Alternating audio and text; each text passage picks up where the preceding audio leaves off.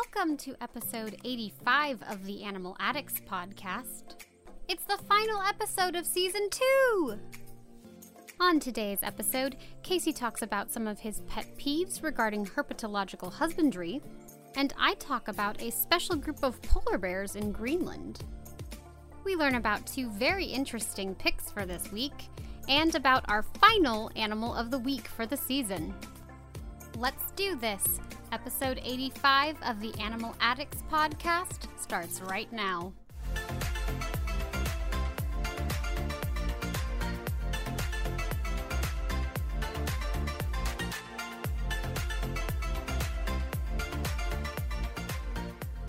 Hello and welcome to episode 85 of the Animal Addicts podcast, our final episode for season two. Woo! As always, we're your host, Sally. And Casey. And today we're going to talk about a whole new awesome assortment of really cool animals. But before we get into that, Casey, what have you been up to since last I saw you? I went to Del Mar Fair. Did you spend money you weren't supposed to spend? No. Good job. Did you ride death trap rides and eat horrible food? I ate horrible, horrible food. for you food. Yes, okay. I didn't ride. I didn't ride the death traps. Okay. Thing is, I would def- if I had the money to spend, I would definitely ride the death traps. Okay, great. And if I had people that would go onto the death traps with me, oh, you don't want to do it alone? No. Okay. I'm going to die amongst friends. We're in this together. Not just strangers? okay. Nope. All right, great. Great, great. Yep. So, how was the fair? You see the off. animals? I did. There's not like either. There's barns we don't know about, or there's just not many anymore. I just envisioned secret barns. no, because like there was one with like cows and uh, the goats, Mhm. but like we couldn't find piggies okay. or the rabbits Oh, or no. chickens. There was ponies, but there was not there was not the pig races. Really? Yes. That's like a staple. It has to be the pig races or the um, doxy races. Mhm. I don't remember seeing the doxy races. I think so. But yeah, we thought we saw what was uh, from a distance the pig races, but then we got up. and It's like no, there's just peop- some this cow there that for show. she was cute though. Aw, cute a cows. pretty cow. But yeah, my cousin, um, her his um wife, um, so his stepfather, not stepfather, Okay. father-in-law Okay, there we go. had cows. Um, so they were there. Um, not my cousin, but his wife. Uh, and now there's a when we went, there was a barrier separating the people from like the cows. Um, and she was telling me that those were not there yesterday. Oh dear. yeah, so I don't know why. Someone was petting some cows doing guess some not. some cows. So, but she took us behind and got to see some of the cows up close. Aw, yay. Yeah, they have um line. He has linebacks is like his favorite breed. They're mm-hmm. cool looking. They Okay. I don't know what they look like. they Like have a like ridgeback? no, it's just a white stripe on their Oh, back. Okay. But yeah, they're cute cows. Okay. One of, one of the females was very big, Aw. Big like heavy or big like pregnant? big, heavy. Okay. Yeah, and they're uh, when I looked them up, it seems like they're like a m- mix of a meat and dairy cattle. Oh, weird. Yeah, Okay. and like on her, I could see like her udders. So I was like, yeah, I can see. Okay. yeah, and there were goats, and it's like I forgot to send the picture to my friends because we had this thing. It was like, okay, Morgan, here's what we're gonna do: text your mom, clear out the garage. We're bringing some baby goats. yep. I forgot to say that because they were so cute, but I didn't see like the little pygmy ones. Didn't have little ones. No. They also wouldn't do well in a garage. It'd be really hot in a garage. I know, but There's no like ventilation in a garage. we'll figure it out. Oh my god. We'll put AC units in there. and also some windows so they can get some fresh air. Yeah, we'll bulldoze. We'll take a you bulldozer could and knock just down a build a goat enclosure at this point. It's a lot of renovation. I think uh, I don't think the HOA would be okay with that. Oh God, an HOA. I don't think they'd be happy with the other stuff either. she hates over. She li- the thing is, she doesn't live there very much because um, she works up north, and so she's only home Oh, for this like is the one who's up yeah. north, like over half of her time. yeah. So she's only back for like two days every two weeks. commute. I Yeah, don't know how she does it's that. better now because she works in Santa Rosa, which still she still That's has the still really crazy far, commute. yeah. But the people are much better, she says. Oh, there you go. But um, Yeah, and she said if they really drive her nuts, she's her plan is to order a Joshua tree, get their approval because when you order those trees, it's just a scientific name. Nobody's going to know that What name is a. Joshua tree, and because they're protected, and You of course, it, yes. Yep. That's what we wanted to do for the senior prank hmm at my high school. We wanted to go plant a bunch of California poppies on the football field. Like, you're not supposed to remove those, so Yeah. have fun. You're not allowed to play football. Yeah, you have to get a permit in order to remove them. yeah, but there was like if I had m- money, I really there was like this mineral section with like a bunch of cool fossils and stuff like that. Yeah. But it's not like something that blew me away in order to get it. So Okay. I didn't buy anything. Um, but yeah, we did buy some nuts. There's always a stand that has like the butter toffee nuts and stuff like that. So we got butter toffee peanuts and I think almonds. I love almonds, but my the rest of my family doesn't really like them. Okay. And yogurt coated pretzels and some spicy mix for my brother because he wasn't there, so we got something for him. And then I had orange Julius, Okay. and I ate at Charlie's Chicken, or is it Chicken Charlie's? I honestly can't remember now. I feel like it would make more sense for it to be Chicken Charlie's. yeah, it's Chicken Charlie's. Yes, it is. okay. and I recognize it now because last time I went to the fair with my friends, we got bacon wrap fried pickles, and that's where we got them from. oh my Because I saw the sign. For, dude, they're good. Oh my god. No, no. they're good, man. I, I was skeptical at first, then I had them. It's like it's so good. Oh my god. This is why Americans die. I don't care. It's worth it. It's worth it. But um, for dinner, I got um, their chicken legs and fries, and of course, oh, the my sisters they got this fair special, which is like onion rings, chicken strips, and these twisty fried zucchinis, which were more fried than zucchini. It was a lot of beer batter. Yeah. Um, and it wasn't that hot, so I assumed when I got my plate of food, I'd just be able to eat it right away. Nope, my fries and my chickens were very hot, and I burnt my mouth, and it still hurts. It's a problem. yeah, but oh my gosh, I was impressed by their seasoning. It's it's good seasoning on their chicken. Great. I recommend Charlie's Chickens. Chicken Charlie's. Chicken. Damn it! Damn. Something. We don't know what his name Yeah, is. One or the other. Chicken Charlie's. You said. I think Chicken Charlie's sounds like it would. Be I think it's If I was making, if I was promoting something like promotionally, I would choose to go Chicken Charlie's versus Charlie's Chickens. yeah, it's Chicken Charlie's. Like it just makes more sense. They both shouldn't start with chick, though. Yeah. But yeah, that was good. Um, and then I got an eclair in the evening. It was good. An eclair in the evening. yes, Mm. and I was like debating because my mom and dad they got like a cinnamon roll, and then of course they got coffee and didn't tell us until we ran back into them. So I drank some of theirs. and I was debating cream puff or eclair, cream puff or eclair. That's right. You were Yeah. debating on cream puff, and you Yeah. went eclair. Yes. Look at you switching it up. uh Wow. Yeah, it's mainly because both my sisters got eclairs. So it's like, oh, I'm following the crowd. Conformity. Okay. Wow. I don't know why, but yeah. But it was fun. All right. Well, that sounds like a good time. I'm Mhm. happy you didn't die, um, or buy a bunch of things you didn't need. Good times. Oh, and um, there was this.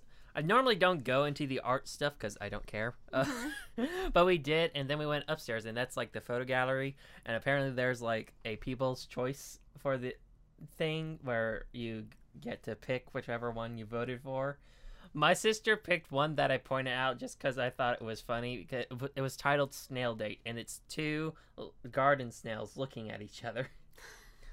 My sister voted for that one, and then I kind of made her feel regret because then I pointed out this other one called Bambino, and it's this little baby macaque. Aww. That I did not vote for. I voted for this one called Nudie Portraits, and it's like the zoomed in front profile of a nudibranch.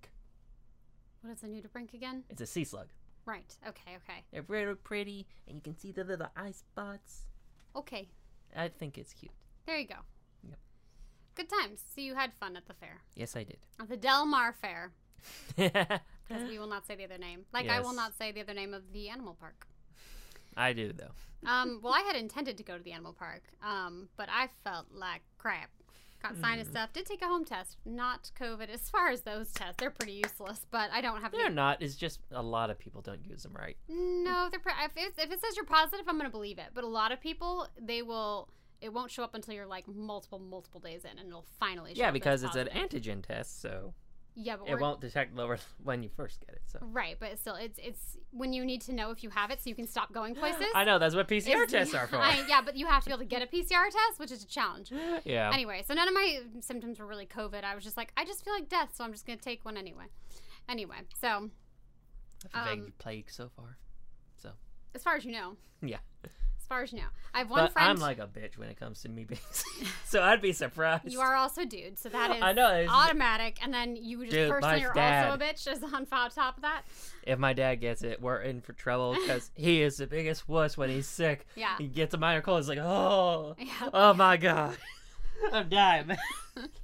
I always thought that. It's like married couples, like, I have the same cold. It's the same cold. I also feel like crap, but I am still functioning. Anyway, um, yeah, so just sign, you know, my previous issues, sinus issues, what I got surgery for. But now with the GI issue, if I get a sinus issue on top of it, I can't take my sinus meds to help me at all anymore. So it's just a nightmare. So I, mean, I felt like absolute crap. Got nothing done. I had so much to do, and I just, it just, no one has time to be sick. Which is also No. another reason I don't want to have COVID, because even people I know who are vaccinated, everything, like, it still makes you sick for like a solid week, and you are like pretty sick. Mhm. So you're not doing anything. Like, I don't have that kind of time, okay? Anyway, so what I did do was play um, some games on my tablet. So one, I went back and looked at a game that I haven't played in a long time, but it's very simple. It's called Splash, and you basically help to restore a reef, and it's really pretty, and it has pretty fish, and it tells you about. And I didn't remember a lot of stuff because I hadn't played in a long time. But when you go into your like Fishopedia or whatever it's called, it'll have the fishies, and it'll tell you a little bit about them. It's really cool, and it's really pretty, and it's kind of relaxing because it's like pretty fish swimming around a reef. And then there's a little turtle who's like your guide who's helping mm-hmm. you restore the reef. And then it tells you about the various coral and the fishies. And it's just really pretty. And the most important thing is if you ignore it for over a year, your They don't fish die? don't die and nothing happens. You don't lose anything. They do now do like little challenges. So you will miss out on some challenges to get stuff. But like, not the end of the world. Whereas I feel like a lot of other games, like if you don't play it, great, you've lost all of your progress. So I used to play Happy Aquarium Happy Pets. At least with Happy Pets, my fish didn't die. But I mean pets. But with the Happy Fish, or was it Happy Aquarium? It's one of those two names.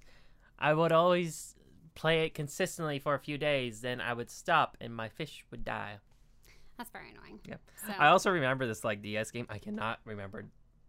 It might have been called Aquarium or something like that. Anyway, you have a bunch of different size aquariums from this little tiny thing that really you can't put anything in. and everything just dies if you put in that tank. great. All the way to this massive one beyond any realistic size that you can have even like a freaking blue whale in. Oh, okay. Good time. It was a weird game.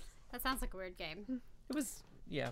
So I played that one, and then while playing one of my other games that I normally play, which is my Disney Magic Kingdoms game, they had an ad for Farmville 3. And I played Farmville forever ago, but like all those type of games I just get tired of. Like it's just too I have my binges with those games. I will play them consistently for like a month, a week, or even a month. Yeah. And then I die off because pretty life gets caught up. you just get too busy and you don't have time to do it. And like you have to put time into it to like And then all anywhere. your plants die.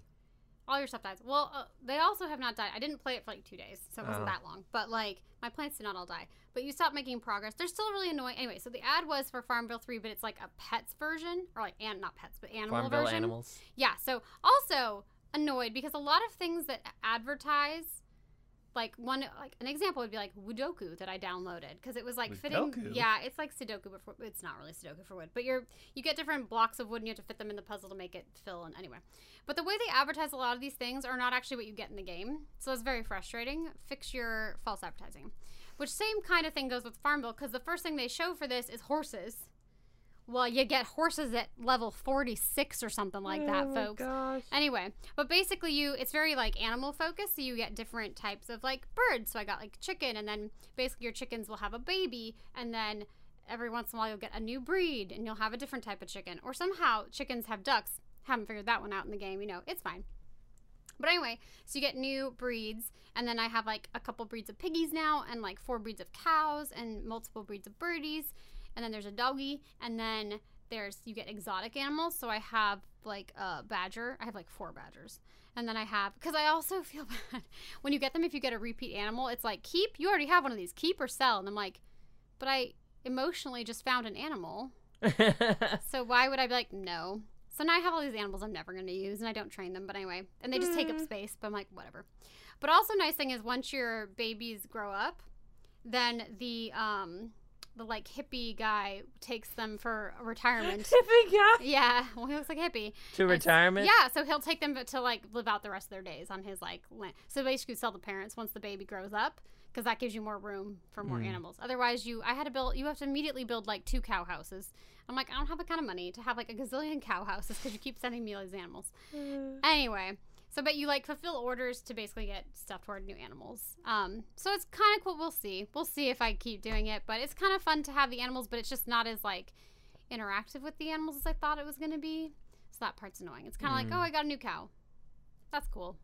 Or like, oh, I got I got a kangaroo today. That's cool. oh my gosh.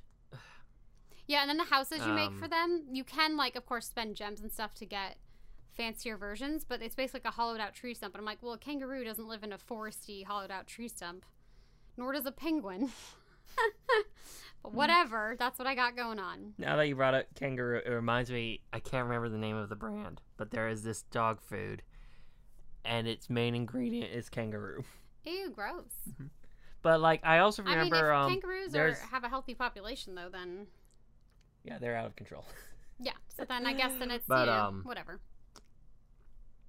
I also remember um, when I worked at a pet store that Blue Buffalo had this one line par- food from their wilderness line Yeah. that had American alligator in it. Oh yeah, I remember that And I was like, why? because people want different things. It's weird. Maybe for the people down south because they like that kind of stuff. It's weird. You know, they're bright. You know, marketing nationally. So Do we Anyway. have to include the South though? I mean, Disney World is there. The Georgia Aquarium is there. Oh yeah. There's not a, there's not a ton going on, but uh, there you go. anyway, so that's what I did. I felt like crap, and I played games. So there we go. All right, but Casey, what did you want to talk about today? I'm talking about my pet peeves, Okay, of herpetological husbandry. herpetological husbandry pet peeves. Yes. I'm trying to think of how to make that into an H. It really grinds your gears. That's not an H, but grinds your gears. I meant to look up where that came from too. I don't know. But anyway, go But anyway, ahead and uh, In case you don't know, your pet peeves. herpetological refers to amphibians and reptiles. Okay.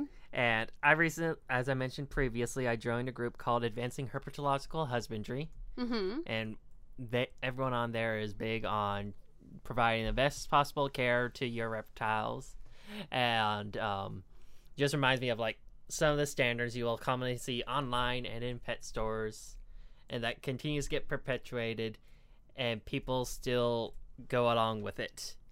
Even though you can present them with like new evidence of proper husbandry and things being far better for your Mhm. animal and they say it's like oh they don't need that. That's your animal won't ever use that. Like if you talk about say like a ball python and you have them in a larger enclosure like what you should be doing is like a four by two by two um, because technically i did not learn to know this until race about a year ago um, that they're actually semi-arboreal Okay. and so you should actually give them vertical space. And a lot of times, especially with the breeders, you'll see them just in these massive rack systems where they basically get no lighting. There's going to be no way to get any kind of vertical space in those either. mm-hmm. And there's tons of studies now that show they benefit from um, ultraviolet light, which people already provide to other species of reptiles, but they largely never give it to um, snakes.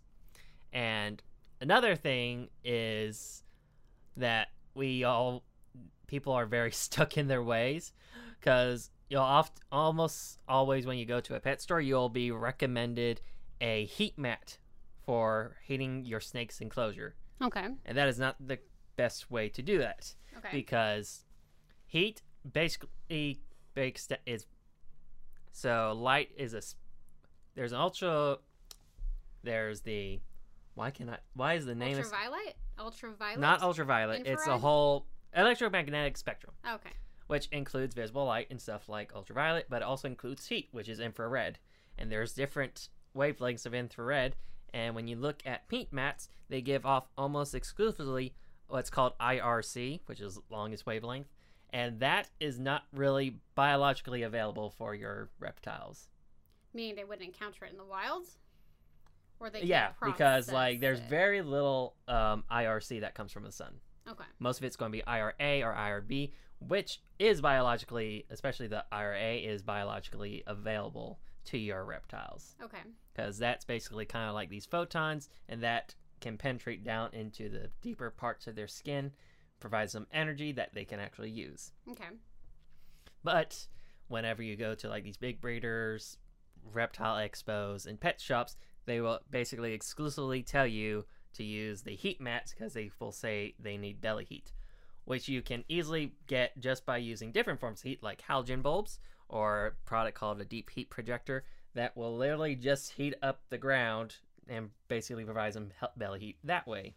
And also, when you think about it logically, it makes no sense that that would be the best way because it's completely contradictory what would happen in the wild because you get heat from above down Mm-hmm. and when an animal would need to get away from it they would burrow and snakes can't do that with these heat mats because it's Mm. providing heat underneath Oh, and you would just go towards it Yeah. so there's that and then also i remember talking to this with one of my professors past but like with reptile expos and all the different morphs i see them turning into like dog shows Oh, I'm sure. because like first off there's people that are horrible breeders there's literally nothing you need to in order to be a breeder so For any animal. yes Dogs which involved. is ridiculous when you think about it Yeah.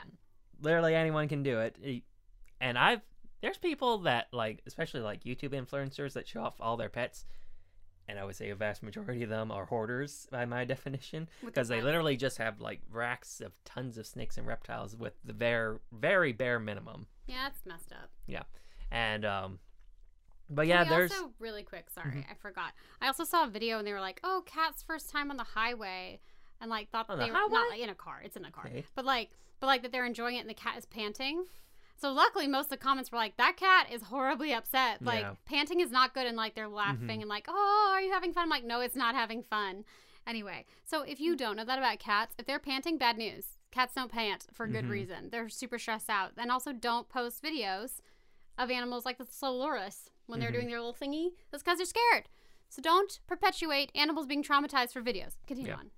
but like with the morphs like they they will bend over backwards in order to justify breeding morphs because several of these morphs it literally comes from one animal So And- morphs being like a hybrid or what is a morph? morphs are like color variations oh, okay, okay. think about like albinos but you can get like bunch of different colors like oranges and reds sometimes for varies between species okay. and they try to get these morphs and they are really expensive so breeders try to breed them and they will try to find new ones and often what they will do to get that is they have people that locate them in the wild that just very bizarre different kind of color and they bring them in captivity and the problem is a lot of these morphs all the ones you will find are descended from a single animal Oh, okay. so you're talking about massive amounts of inbreeding Inbreeding, yeah. and like they always make the defenses like, well, inbreeding doesn't impact them like say with dogs or cats or any other animals. Like there is no way you can justify as it being good for the animal's health by limiting the genetic diversity in a captive population. Right. Yeah. But you did say the Vaquita Mhm. didn't have huge issues. Yeah. But that's not a reptile. Mhm. Anyway. Yeah. And one of the ones that is most bizarre to me are these scaleless snakes. There are scaleless morphs. I've seen them in ball I like pythons. that. I don't think I like that at all. yeah, it's the weirdest thing. And you also find them in corn snakes, and it's like the most bizarre thing because one of the things that scales will do is provide protection, and you'll even see these ones will get cuts and scrapes. oh, I imagine they get cuts all the time. And another big thing is dehydration, because scales help prevent water loss Yeah. by covering the skin. So these animals are going to be chronically dehydrated because they don't have anything to prevent them um, from losing water. And they've even done studies by examining different snakes from different regions. Their scales have different um, water retention and they've showed that those in tropical environments they don't have as well because they don't need it because it's a very humid environment. Whereas those in drier environments have great water retention, and if those scales help retain a lot of moisture because they don't get a lot They of don't it. get a lot. Yeah, that makes sense. Yep.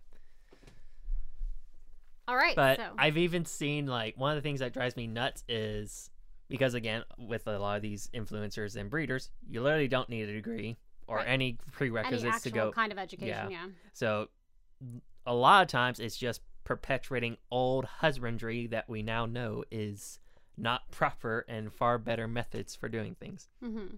And I've even seen a former zookeeper that worked at who was a reptile keeper at um Ken, at a accredited facility in Canada, Mm-hmm. and she she would call out some of these creators that people know um, aren't good influences for um, reptile husbandry, Mm-hmm. and then some people would comment somebody else that they go to for information in their comment sections, and they would point out that they also don't do good husbandry or they give a lot of incorrect information, Mm-hmm. and then they just hound this person who literally has a degree and has years of experience in this field. So Well, you know, that doesn't matter for a lot of people. So yeah. there you go.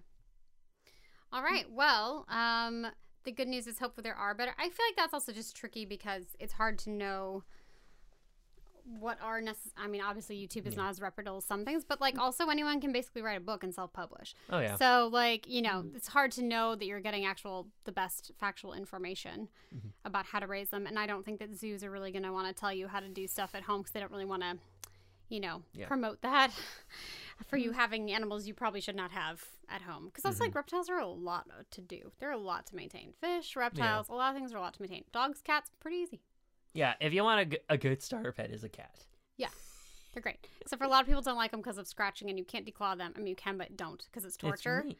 And like Tiger Lily just destroys everything. She eats Yeah. cables, obviously. She scratches. Most of our other cats haven't had as big a problem with scratching as she does. Mhm. And I'm like, I don't even. And her nails grow so fast, so I can't keep up with them. I'd have to cut them every two nail, every two nails, every two weeks to keep them short enough that she's not going to keep destroying stuff. Which like she can still scratch furniture, but anyway, it's just, ugh. I'm like, why did put those kitty caps on you? Mhm. It's like the best thing I could think of, but putting them on you would be a nightmare. anyway.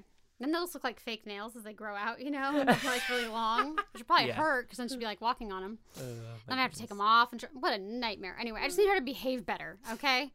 Just behave better. That's why I love one of my last cats because she would just only go to this one square from her old cat tree Yeah. to scratch. That's where you need to scratch. Scratch where you have trees. You have trees, you have things to scratch, use those. Nope. Anyway. All right. Well, I am talking about a story today from Live Science, and it is the headline, I should say, is Secret Population of Polar Bears Found Living in Seemingly Impossible Habitat. So, a secret population of polar bears in Greenland has been discovered in a seemingly impossible habitat, one that for most of the year lacks the floating platforms of sea ice the beasts use to hunt. The unusual group, which scientists previously thought was part of another nearby um, population, has been hiding in plain sight for hundreds of years. The bears live on the steep slopes around fjords, long and narrow coastal inlets where glaciers meet the ocean, and hunt on a patchwork of glacial ice that breaks up in these inlets. The new discovery suggests that some polar bears, at least, may be able to adapt to sea ice disappearing as climate change worsens, the study suggests. Still, that's no silver bullet. That's no silver bullet for the species at large. I think I don't know if that's really what they meant to say. like you're trying to kill them. Anyway, um, glacier ice may help small numbers of polar bears survive for longer periods under climate warming, but it is not available for the vast majority of polar bears. Lead researcher Kristen Laird Lairdre Lairdre maybe a wildlife scientist at Polar Science Center at the University of Washington told Live Science in an email. That's because this type of glacier ice is only found near a small fraction of other polar bear populations. So anyway, so until recently they thought there were only 19 um, subpopulation of polar bears, but now they've realized essentially that this these the ones up here. Okay, it'll say it more. Let's put this one. So research analyzed 36 years worth of tracking data from bears tagged with GPS collars and found that bears from southeast Greenland did not pass above a latitude of 64 degrees north, and bears from the northeast did not pass the same line in the other direction. Genetic sampling from the individual bears confirmed that the southwestern, sorry, excuse me, southeastern bears were distinct from their northeastern neighbors. So essentially, they have another population now because they realize these guys are separate and do not intermix. So anyway, essentially, some of these bears are making it work.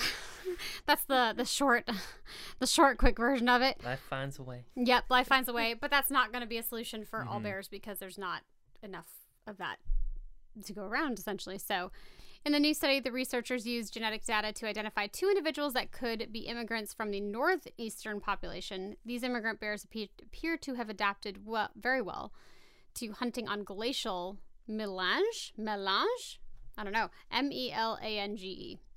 Which I don't know, suggests that other populations might be able to follow suit as the ice conditions deteriorate in other areas. These researchers identified other similar locations where glacial conditions could support polar, polar bears in northern Greenland and Svalbard. However, moving to these locations may not be possible for majority of bears. So essentially, there's like a glimmer of hope for some bears that they're adapting, but it won't work for the entire mm-hmm. the entire species. So we still care about the bears, but hey, there's some that they didn't think could do it in this way, Yeah. and they're they're making it happen. Look at them, mm-hmm. just bearing along. Okay, well that brings us to our final picks category for the season, and it was Casey's choice again with another extremely broad topic because he hates me. Yep. And uh, Casey, what was the category and what was your choice? I went with animals with unique adaptations. See why this is a problem, folks? Okay, great. And Go I for changed it. mine at the last minute. Yeah, he sure did.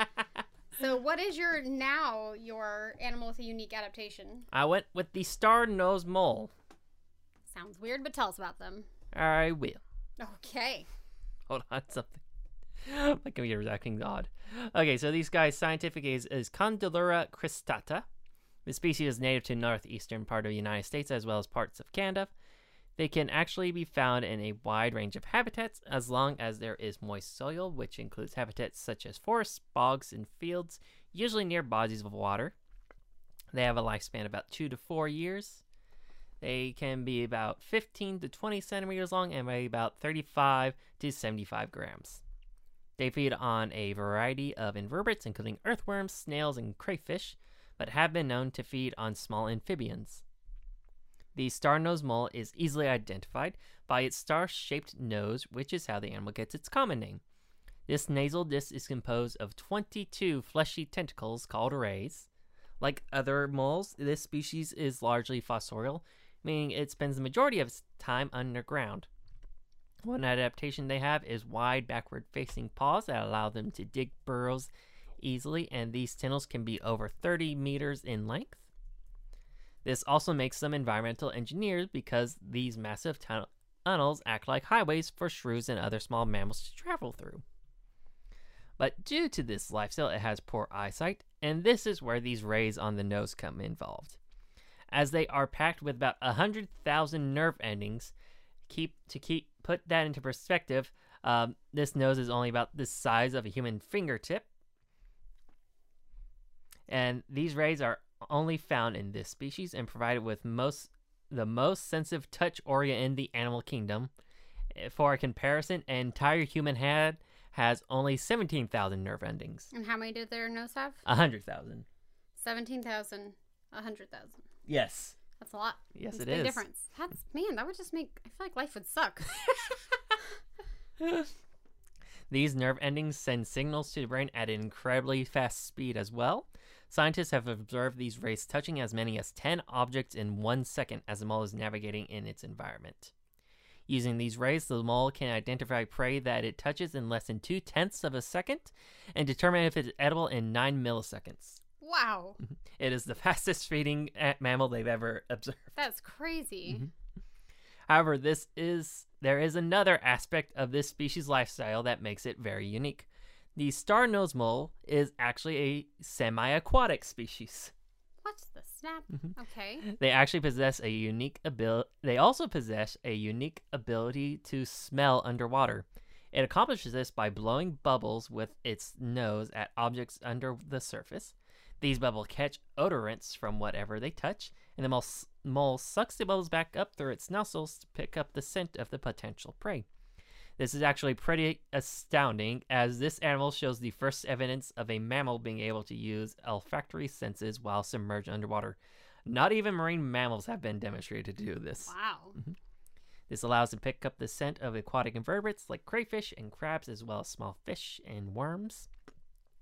This semi aquatic lifestyle is very important, especially in winter when the wet soil freezes, which makes it very difficult for the animal to burrow. They have been observed swimming beneath the ice, hunting, and becomes heavily dependent on the aquatic vertebrates during these months. There is also some regional variability in its diet, with some areas the bulk of their diet consisting of aquatic invertebrates. The star-nosed mole is currently listed as least concerned by the IUCN Red List. Thankfully, there is no major threats impacting the species' survival, and its range already is in many protected areas because there is much about this species that is unknown due to its lifestyle being spent mostly underground. All right, that makes sense. Yep. Well, that's pretty crazy. Mm-hmm. I think we talk about so many crazy things here, but that's pretty crazy. It's a wild Where card I- finale. Where did Of I see them before? Did I see them on a video somewhere? I don't know. I feel like I've No. seen them before. I just looked at a picture of them. I'm like, yep, I've seen you somewhere. anyway, all right. Well, um, I was dying with this category. so I was like, I don't know. I literally was just like animals with unique adaptations because so many animals have really cool adaptations. I'm like, I can't go through all these animals and figure this out. And this was one of the animals on there that I do think is really cool. And I almost thought we'd talked about them before, but I guess not. Um, we've talked about a lot of their family members, sort of. yeah. So anyway, I chose the mimic octopus, and their scientific name. Probably should have looked at this ahead of time. Thaumoctopus mimicus. I like the mimicus part. All right, so this species is found throughout the shallow waters of the Indo-Pacific. This octopus species has an arm span of about 60 centimeters. Like other octopus species, the mim- mimic octopus has a very short lifespan, living only for nine months in the wild. Oh my gosh. Yep. Also, like other octopus, the mimic prey on small crustaceans like crabs and occasionally small fish. The thing that makes the mimic octopus so unique is that even though it can change shape and color to match its environment like other octopus, it is one of just two species that will mimic the appearance and behavior of other animals, including deadly animals like lionfish and jellyfish. In fact, its scientific name translates to mimicking miracle octopus. That is amazing and it's it is a relatively new species to science as it was first discovered in 1998 and officially described back in 2005. The mimic octopus employs different strategies to pull off its mimicking performance. They have been observed mimicking a sole fish, which is a flat poisonous fish species, by jet propulsing itself and pulling all its arms together to form a leaf shape and undulate like the fish does. They will also pretend to be a lionfish by moving up into the water column and trail behind its arms to resemble its poisonous fins. When it wants to pretend to be a venomous sea snake, the sea krait, I believe, is what it looks like, Yep. it will pull most of its body into a hole with just two arms out displayed back black and swaying the arms opposite of each other to mimic the snake's movement. It's pretty convincing, I feel like, when I've seen Yeah. that. Um, a fascinating aspect of this behavior is that it shows the octopus is so intelligent it can discern what mimicry will work best to the current threat because it will usually only mimic a sea snake when it is harassed by a damselfish, which sea snakes prey on. Interesting. This further highlights how highly developed this octopus brain is because not only does it have to be able to identify the snake as something as dangerous and its behavior to copy it, but it also must know what is what it is dangerous towards, which is very sophisticated for an animal related to a slug. Keep in mind, it also learns to recognize the dangerous animals and how to mimic them and which predators to use different forms of mimicry with only a nine month lifespan. That is pretty impressive. Thus far, scientists have observed this species mimicking at least 15 different species. There is also some evidence that the number of species an octopus can mimic may depend on the individual and what animals it gets exposed to. That would make sense.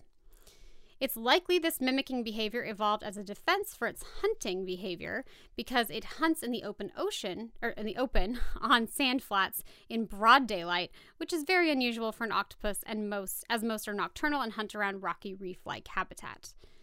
This environment provides it with very little areas to hide away, so mimicry provides it with its best possible defense until it returns to its den to hide away at night. They're pretty cool. Um, You probably just have to look up a video of them actually mimicking things because obviously we won't be able to do that. so um, I didn't even think about how I'm going to put up a picture of these. Like, what do they look like normally, and what do they look like when they're like a This- sea krait or like krait. whatever? like, I'm a sea krait. Like the lion Ah. so anyway, they are really cool. Mm-hmm. Um, I really like them. Yep. And that is going to bring us to our final animal of the week for season two. And our animal of the week this week is The marbled crayfish. that's Cray. Seem funny. Oh my gosh. the marbled crayfish. Tell us about them. Yes. So these come from the order Decapoda, Okay. and they are in the family Cambaridae, and their scientific name is Procambarus virginalis. All right. They have a lifespan of about two to three years, and they are about 10 to 13 centimeters in length. Crayfish are opportunistic omnivores and will feed on a wide range of food items, including both live and dead vegetation, insect larvae, small fish, and dead animals. This species has become an invasive species, including much of Europe, as well as in Japan and Madagascar. One unique aspect of this species is that it has no natural populations in the wild. What the snap? And this is because all evidence shows that this species likely originated in the pet trade. Okay.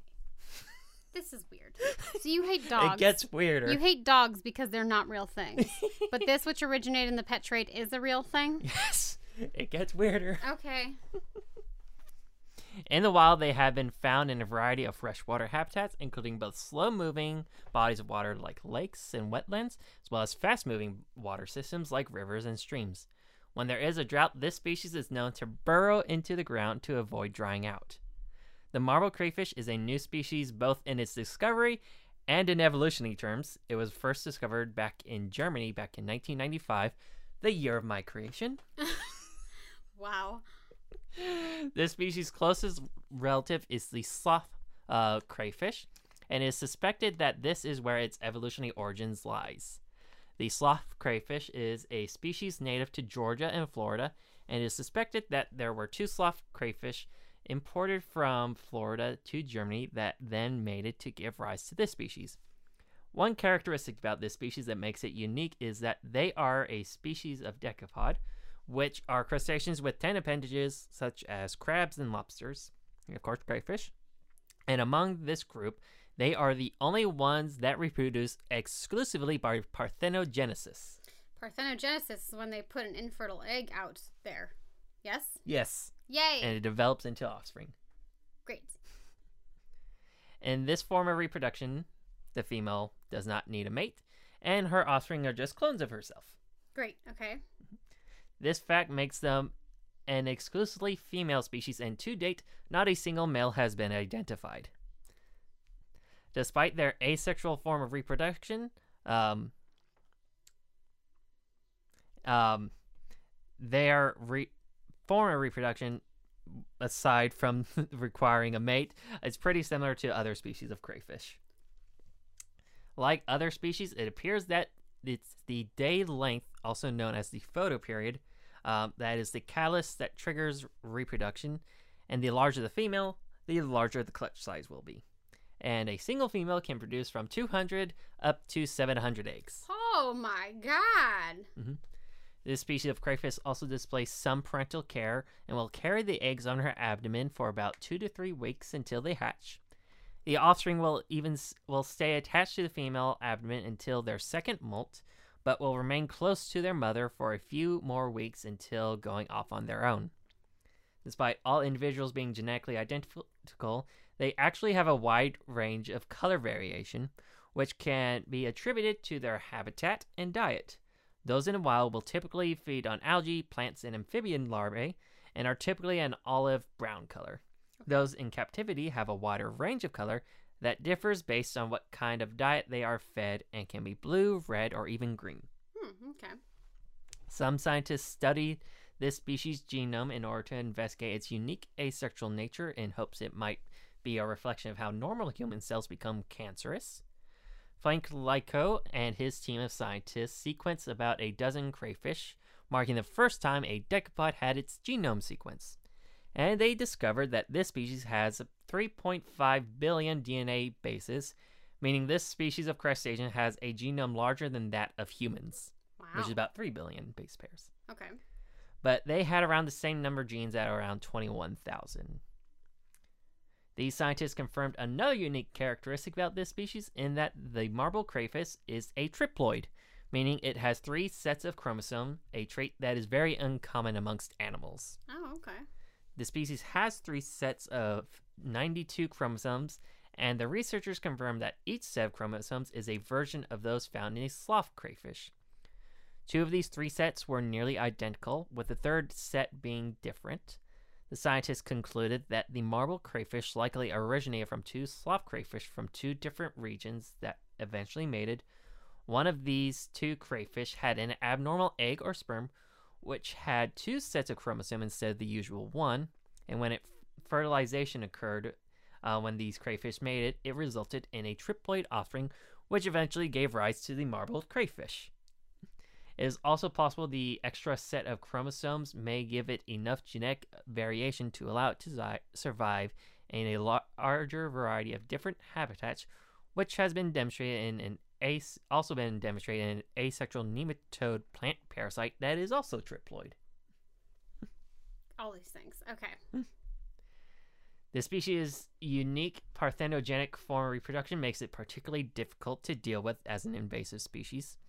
Since it does not need a mate and, and is capable of having large clutches, a single individual has the capacity to establish a new large population all on its own. the fact that it has one set of chromosomes that is significantly different from the other uh, two may also contribute to its threat as an invasive species.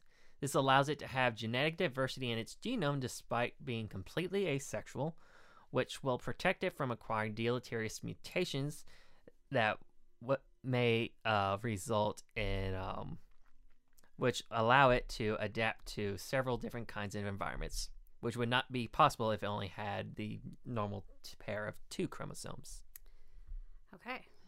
Species was first recorded in Madagascar back in 2005, and just in a decade, the species distributed distribution increased over a hundredfold. Oh. The species appears to be also affecting the fishing industry because they will prey on small fish. In other regions of the world, they pose a threat to native species of crayfish because they compete for similar resources and have much greater reproductive potential because they don't need to mate. Right. Due to these facts, the marbled crayfish is banned in the EU as well as Japan and multiple states in the US. Marbled crayfish may be used for some good in the world because of its highly prolific nature. Some have been working to use it as a sustainable food source in captive aquaculture. Okay. There is a high demand for animal protein across the world, and it is clear that farming of pigs and cattle um, that these are not sustainable, especially with the increase for animal protein in developing countries. Mhm. These crayfish may offer an eco-friendly alternative in closed aquaculture systems. The species reproduce easily, and even under acidic and polluted water, they grew similar to the size of commercially farmed crayfish. And studies have also demonstrated they are efficient at converting feed into protein. They have also been shown that they can be easily incorporated into European diets, and they are already being widely consumed in Madagascar. Ah, there you go.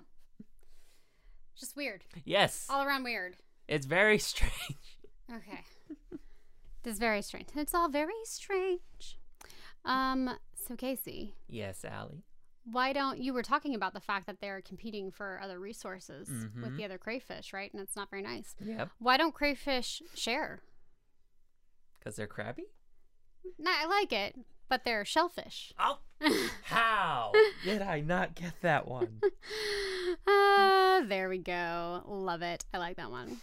All right. So it is, of course, the final episode of season two. And I have put together a season two wrap up quiz for you. Okay. So we're going to see if you were paying attention. Uh, Um, how much time do I get? I'm going to say 10. Um, I'll give you 15 minutes. I don't Oh, think lordy. you'll need it, but I'll give you 15 Uh. minutes. There are 12 questions, so Okay. I'll give you some time. There are 16 total possible points. Okay. That's including bonus questions. Okay, so there are bonus. Yeah, so there there are twelve actual questions, and then there's some bonus. So if you get twelve through sixteen, let's start with let's start with the no. Let's start there. That's fine. Make up your mind, Allie. Um, 12 to 16, you're a scholar, Casey. All right. Okay. 9 to 11, look at you knowing things and stuff. 7 to 8, not your best. Uh, 5 to 6, were you even listening? and 4 or less, return your degree. Never.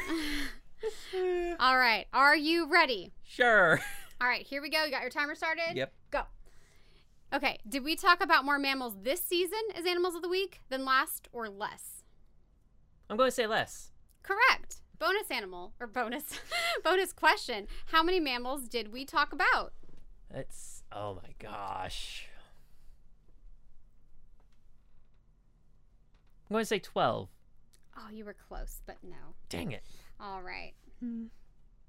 Alrighty. So, uh, next one. Did we cover more birds or reptiles as animals of the week this season? I think reptiles. Trick question. It was the same amount. Really? That's your automatic yes. All right. Uh, did we cover more birds or invertebrates as animals of the week this season? To say oh.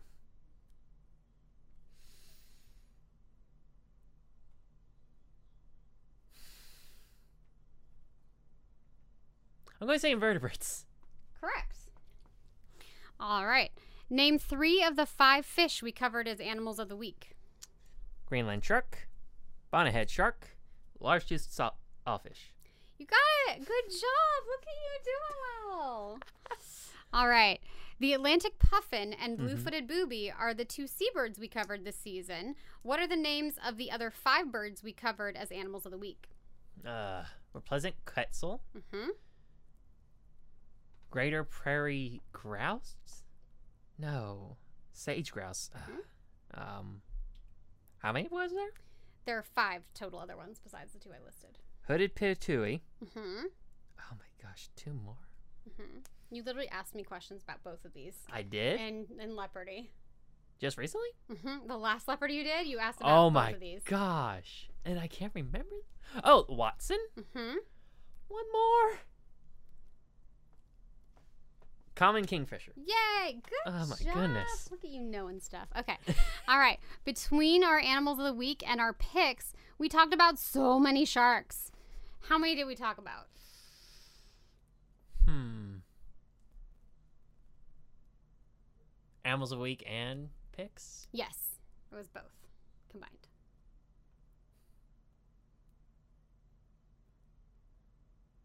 Well, I'd say ten. Incorrect. Um, I'll let you go for the bonus anyway, though. All right. Name six of them. Greenland shark. Mhm. Bonnethead shark. Mhm. Hmm. Bull shark. Tiger shark. Blue shark. One more. Oh my gosh.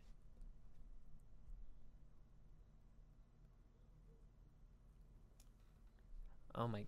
Oh, porbeagle.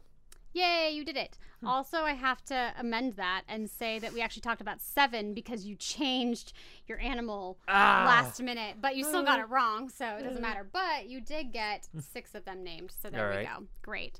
All right. So, um, what were the three amphibians we learned about as animals of the week this season? Let's see. Axolotl. Mhm. Taita Hill caecilian. And one more. What was that third one?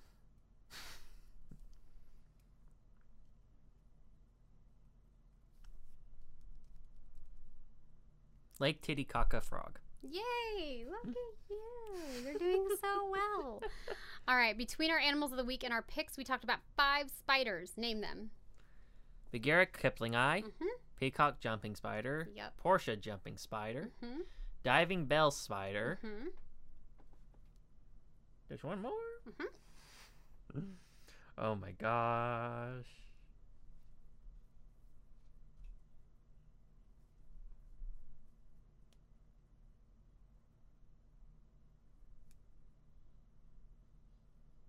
Why is there an odd number? Uh, You chose it. it was my pick? Yep. Damn it. Why can't I remember?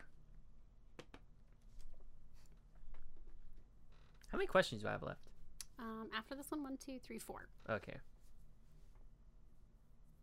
said Bagheera, Mm-hmm. Portia, Mhm. Peacock, Mhm. Diving Bell. Mhm. What did I pick?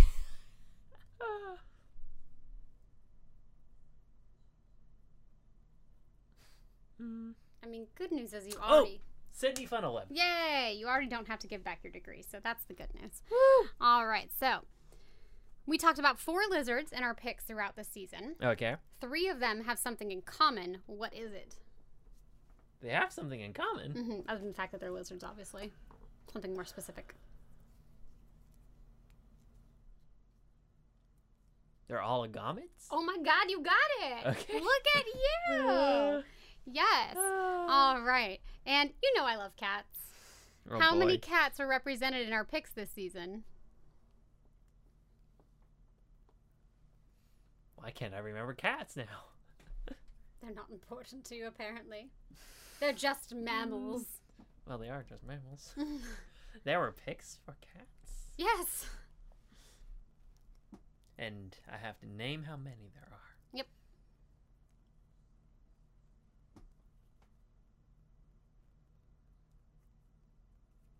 Going with s- six. Incorrect. Yeah. High or low? Mm, I'm not going to tell you. Damn. Um, bonus, because I'm going to give you an option to try the bonus. Bonus, name them. All of them? Oh boy. Let's see. There was ocelot, Mm-hmm. cougar, jaguar.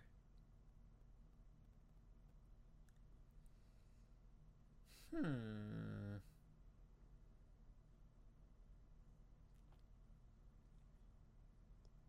My goodness, I cannot remember. They were picks? We didn't cover any kitties as our animals of the week this year. Mm.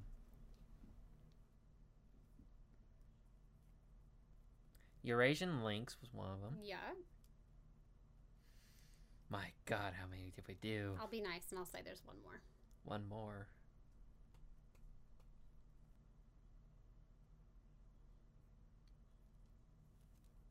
Rusty spotted cat? I don't think we actually talked about them. mm.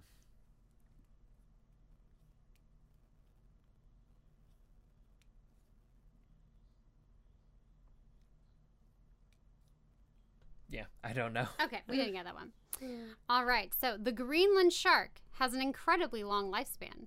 Which of our animals of the week has the shortest, at least, of the ones you gave lifespans for? Because you didn't put lifespans on all of them. The shortest lifespan of our Mhm. animal of the week. Oh, that's a toughie. Did we cover an octopus this year? We did do one, but I think I don't. I don't know. Oh, wait. Diving bell spider? Incorrect. Damn it. All right, I don't have to mark that. Final question. Okay. How many of our animals of the week have been classified as critically endangered by the IUCN Red List? Good Your options lord. are more than five. This is going to be a 33% chance you Critically get this right. endangered? Yeah, critically endangered. More than five, less than five, or exactly five.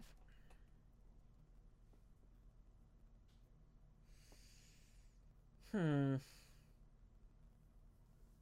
I'm going to say more than five. Correct. All right, bonus. Name them. The critically endangered species. Mhm, that we talked about. I'm gonna fail. Uh, oh my goodness. I have five minutes. You're fine. You have five minutes to do this last question. Yeah.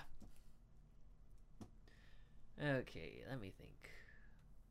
I know axolotl was one of them. hmm It was more than five? Yes, Hmm. I will let you know. It was six. Hmm. Oh, vaquita. hmm Yangtze giant softshell turtle.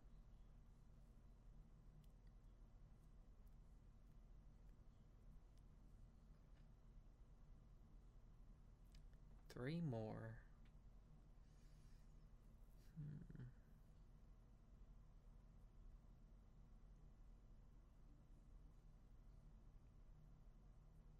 Going to be a lot of silence. Actually, I should say that there's seven. I don't know why I didn't Oh, put the seven? soft shell in there. But either way, it's more than five. Damn it! Seven. Okay.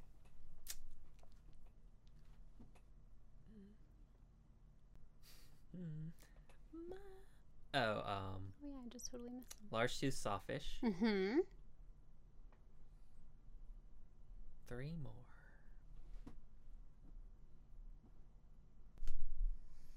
What's sad is I honestly cannot remember our European picks. Hmm.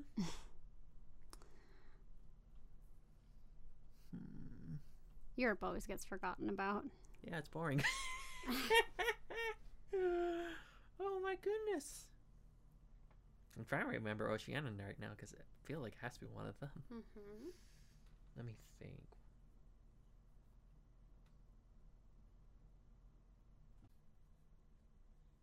And now, because of pressure, I'm forgetting all of them.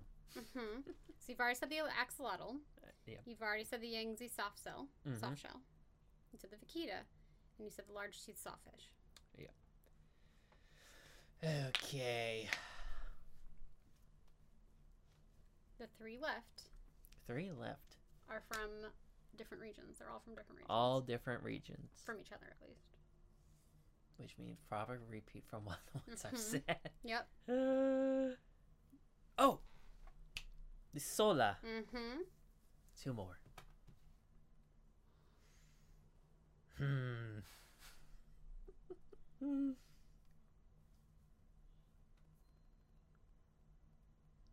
I know it's not the Greenland shark. Nope. Fascinating thinking. I'm really surprised you did this well. Like I thought you would do pretty well, but I am shocked that you're doing as well as you are. Represent. Ugh. Why am I drawing a blank on Oceania right now? I don't know. What are you? Also, what's sad is like I remember on something for a bonus thing was related to Oceania.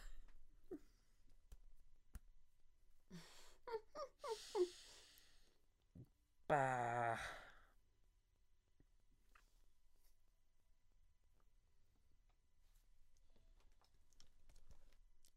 I honestly cannot remember anything. Okay, start from the beginning. Very Oh, good place wait. To start. Lake Titicaca Frog? Damn it! Why can't I remember?